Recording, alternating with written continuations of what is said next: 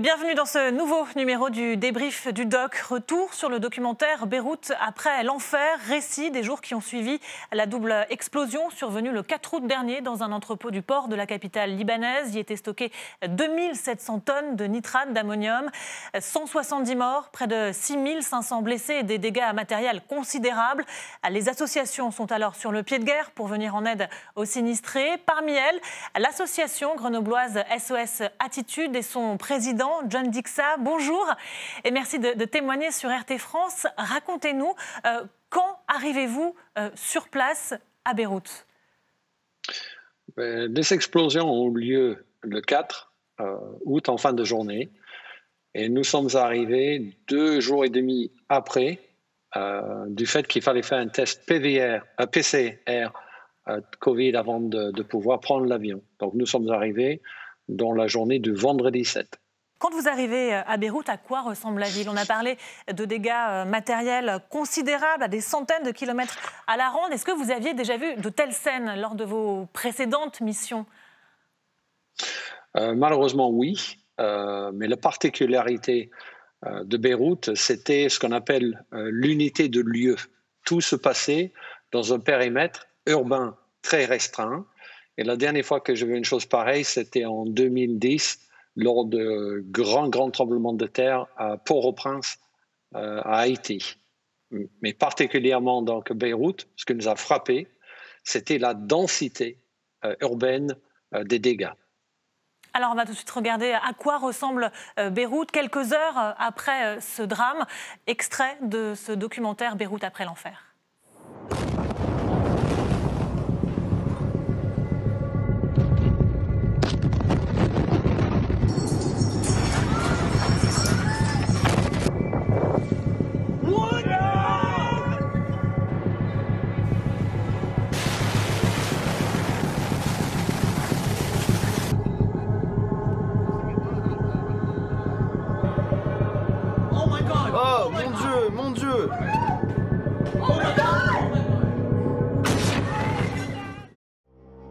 Après l'explosion qui a frappé la ville de Beyrouth, le gouvernement a déclaré l'état d'urgence pour deux semaines. Les secouristes sont toujours en train de passer au crible les débris, à la recherche de survivants, mais le plus grand nombre de morts a été recensé dans le port. Les habitants de la ville se rassemblent, attendant désespérément des nouvelles de leurs proches disparus. Des centaines de personnes sont toujours portées disparues. La cause de l'explosion a été rapidement déterminée. Environ 2750 tonnes de nitrate d'ammonium stockées dans le port ont explosé. Ils ont été confisqués en 2014 au navire Rosus. Pendant six ans, cette substance s'est trouvée dans un entrepôt portuaire sans aucune mesure de sécurité. Le chef du service libanais des douanes a déclaré que son agence avait demandé à plusieurs reprises à la justice l'autorisation de détruire la substance dangereuse. Mais aucune mesure n'a été prise. Vous arrivez donc euh, sur place à Beyrouth avec euh, votre équipe, du matériel, de l'équipement. Quelle est alors la priorité, l'urgence? L'urgence, c'est déjà de se réunir avec d'autres structures euh, qui étaient déjà sur place. le fait de ne pas pouvoir être parti de suite pour le test Covid nous a permis de, vraiment déblayer le terrain, de pouvoir arriver sur place et depuis, on est arrivé une demi-heure sur place et on a déjà rencontré notre groupe de travail, notre task force, comme on dit, qui comportait une demi-douzaine de structures. Et c'est avec cette task force que nous avons déterminé notre plan d'action immédiat dans les 24 heures qui allaient venir, c'est-à-dire des évaluations de terrain au cœur de la destruction, tout près du port de Beyrouth. Alors là, vous êtes dans, le récit assez euh, technique d'une mission humanitaire finalement euh, assez classique, mais qu'est-ce que vous ressentez Vous, on est quand même euh, à Beyrouth, une capitale libanaise, très structurée, très organisée, et là, c'est le chaos. Oui, c'est le chaos total. ce qui m'a frappé, le premier, la première chose qui m'a frappé, c'était l'incapacité d'ailleurs de se rendre en véhicule dans le centre de Beyrouth, en fin de compte en Beyrouth. toutes les routes étaient bloquées et joncées euh, de la moitié du verre du monde entier euh, sur les, trottoirs. Donc, c'était, il n'y avait plus aucune euh, maison, bâtiment, immeuble qui avait des fenêtres. Donc, c'est la chose qui m'a frappé le plus, c'était la quantité du débris vert partout. Il faut aussi donc reloger euh, les habitants. Comment est-ce qu'ils réagissent, euh, ces, Libanais? Quel a été votre ressenti? On a fait état d'une vraie solidarité euh, parmi les habitants de Beyrouth. Ben, j'ai deux points à, dire sur ce, sur ce, que vous venez de dire.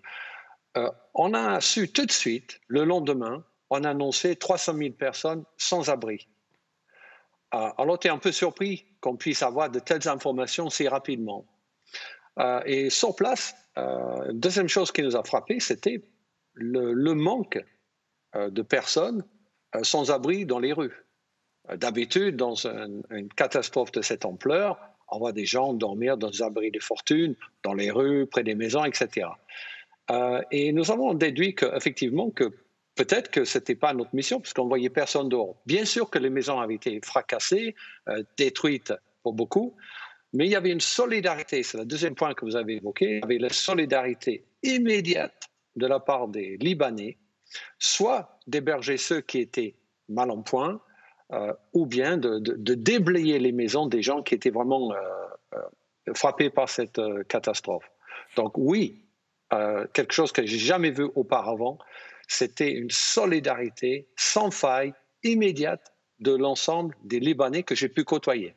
Cette intervention euh, au Liban n'est évidemment euh, pas la première pour vous. Pourquoi est-ce que cette fois-ci c'était important de vous retrouver euh, aux côtés des sinistrés dans cette capitale libanaise? Notre association a pour vocation, on est tous bénévoles, mais a pour vocation d'être au plus près, au plus vite lors de catastrophes naturelles ou autres.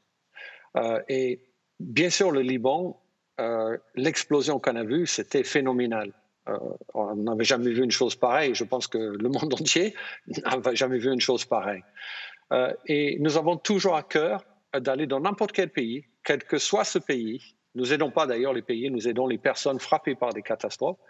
Et on avait envie tout de suite, quand on a vu ça le soir même, et le lendemain, quand on a vu les dégâts, waouh, on a décidé de partir sur le chemin pour, pour, pour, apporter notre pierre euh, à la contribution de l'aide humanitaire d'urgence. Et, le Liban, pardon, excusez-moi, le Liban, bien sûr, nous avons des liens euh, historiques et, très affectueux avec les Libanais et c'est un milieu que l'on connaît bien professionnellement également.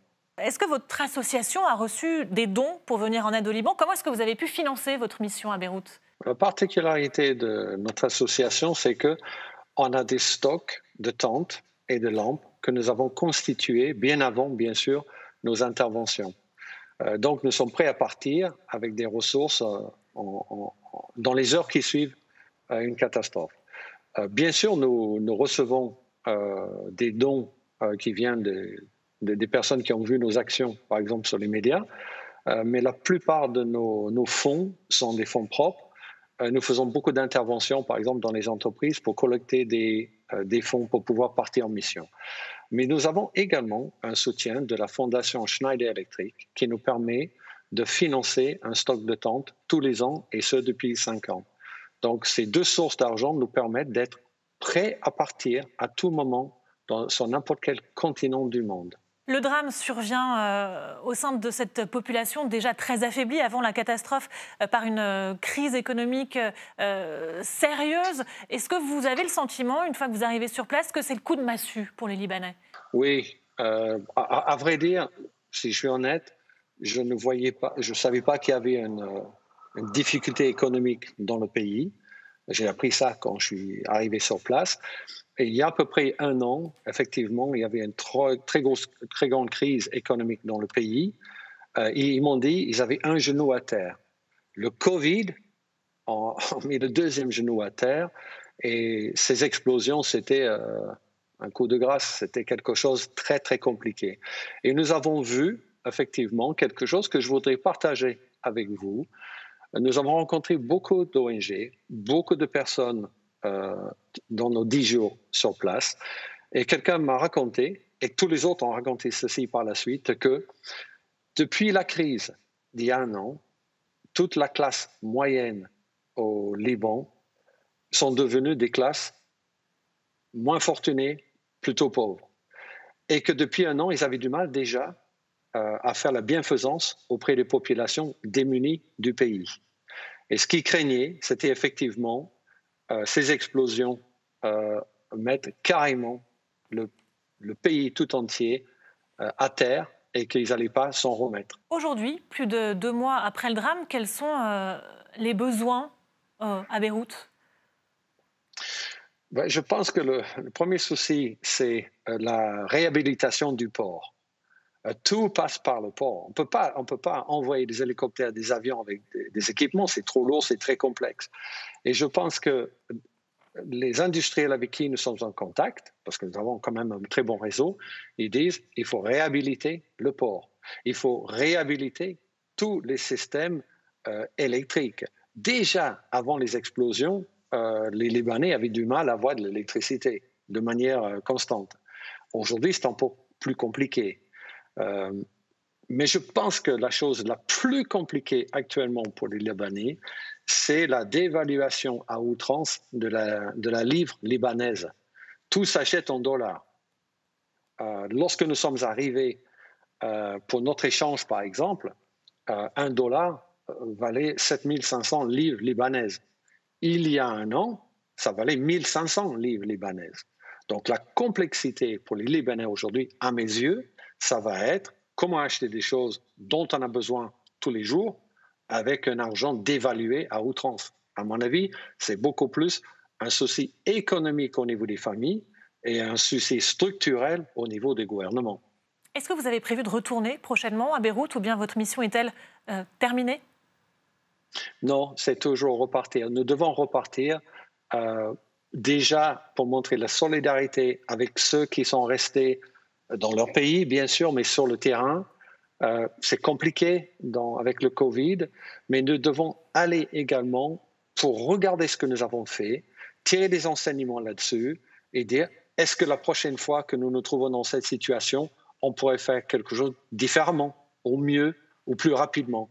Donc nous sommes dans une éternelle euh, remise en question de manière à pouvoir aider les plus de personnes de la meilleure façon que ce soit dans l'avenir. Merci beaucoup, John Dixa, pour votre euh, témoignage. Je rappelle que vous êtes euh, président de l'association SOS Attitude. Merci à vous de nous avoir suivis. Vous pouvez revoir ce numéro du débrief du doc sur notre site internet rtfrance.tv. À plus tard.